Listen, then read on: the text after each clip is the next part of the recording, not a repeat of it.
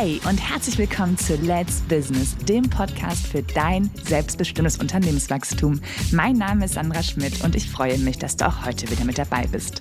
In der heutigen Folge schauen wir uns an, wann du eine Holding benötigst, was eine GmbH und Holdingstruktur ist und über welche Kriterien du dabei nachdenken solltest. Wenn das für dich spannend ist, freue ich mich, wenn wir die nächsten Minuten zusammen verbringen. Was ist eine Holding?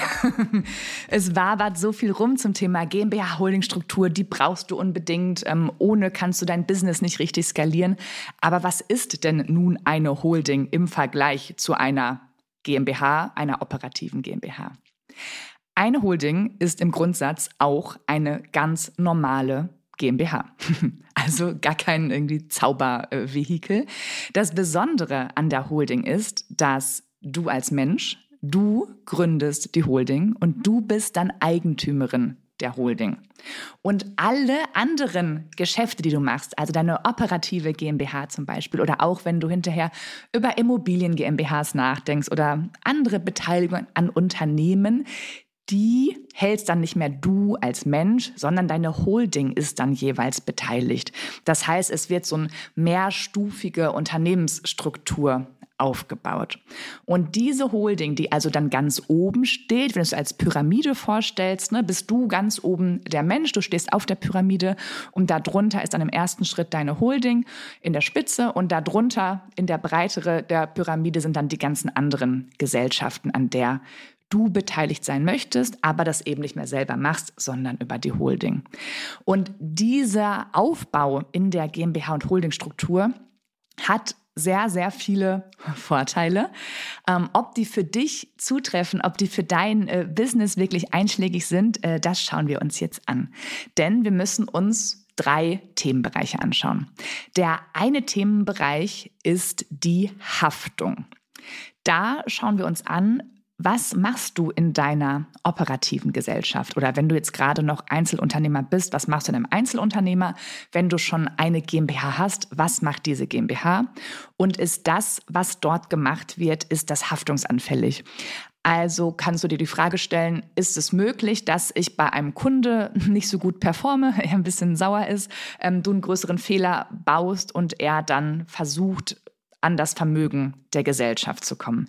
Wenn du sagst, oh ja, das äh, könnte bei mir sein und da gibt es auch ähm, ja nichts, was das absichern kann, dann ist es ja so, dass deine operative Gesellschaft mit dem gesamten Vermögen haftet, was sie hat. Also das hatten wir schon mal in einer äh, Folge, dass nicht nur mit 25.000 Stammkapital deine Gesellschaft haftet, sondern sie haftet mit allem, was sie hat. Und wenn dann eben so ein blöder Schadensfall eintritt, ist potenziell immer das gesamte Vermögen deiner Gesellschaft im Feuer. Wenn du aber schon eine GmbH und Holdingstruktur hast und du schon in den letzten Jahren immer wieder Geld aus der operativen Gesellschaft in die Holding nach oben transferiert hast durch Gewinnausschüttungen oder andere Möglichkeiten, die es da gibt, kannst du so dafür sorgen, dass dein Vermögen, was du ja für den Vermögensaufbau nutzen möchtest, nach oben schon gerutscht ist in die Holding und dass dann im Fall der Fälle bei der operativen GmbH gar nicht so viel Vermögen da ist, ähm, dass es dir irgendwie den, ja, den Kopf, äh, ja, das Genick brechen würde, so heißt es richtig. Ähm, das heißt, das ist immer ein Punkt, den man sich gut angucken sollte, zu schauen, in welchem Bereich bin ich unterwegs und na, wie schätze ich das Haftungsrisiko meiner operativen Gesellschaft ein. Der zweite Bereich, der auch schon gerade äh, angeklungen ist, ist der Vermögensaufbau. Denn die Holding, die dann ja ganz oben ist, an ne, deine ja, deine Spardose, sage ich auch gerne dazu, ist die Gesellschaft, in der alle Geldströme zusammenfließen. Ob du jetzt in Anführungszeichen nur eine operative der GmbH darunter hast oder dann auch später vielleicht mehrere, weil du ähm, noch an anderen Sachen Interesse hast.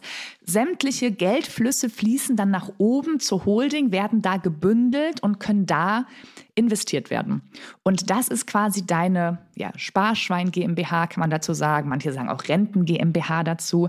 Aber das ist etwas, was für dich ist, was sicher ist und wo du dann steueroptimal wundervoll investieren kannst kannst. Das heißt, da, wenn du an Vermögensaufbau interessiert bist, wovon ich ausgehe, denn äh, wer ist nicht daran interessiert, da sollten wir uns auch auf jeden Fall die Holdingstruktur anschauen, ob das für dich das Richtige ist.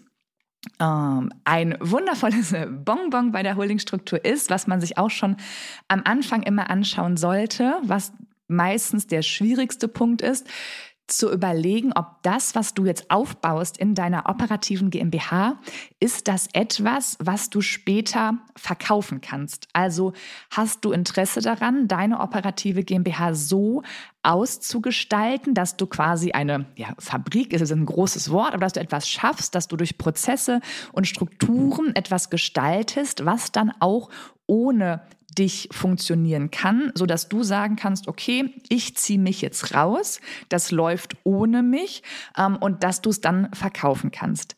Dieses Exit-Szenario ist gerade am Anfang, wenn man startet, noch sehr, sehr weit weg in, in ganz weiter Zukunft.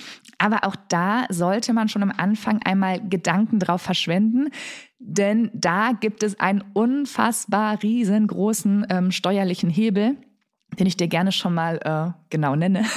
Denn wenn du keine Holdingstruktur hast und du selber dann äh, die operative GmbH als Mensch quasi verkaufst, zahlst du auf den Gewinn, der daraus entsteht, so roundabout aktuell 30 Prozent äh, Steuern.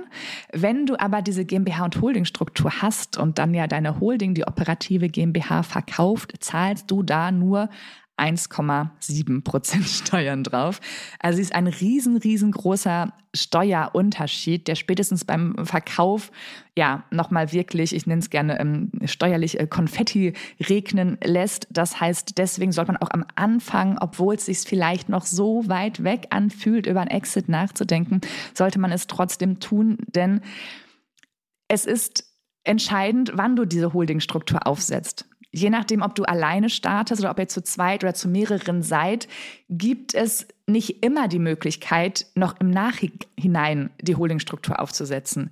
Das heißt, es macht wirklich, wirklich Sinn, bevor man da am Anfang irgendwie Kleinigkeiten übersieht, am Anfang leider ein bisschen falsch abbiegt, sich vielleicht gar nicht über die Holding Gedanken macht oder dagegen entscheiden, das war dann doch, äh, hätte doch dafür entscheiden müssen, kann man das später manchmal noch wieder gerade rücken, ohne dass unnötig Steuern entstehen. Aber häufig ist es auch gar nicht mehr möglich, noch nachträglich die Holdingstruktur so zu implementieren, dass man da wirklich alle steuerlichen Vorteile rausholt.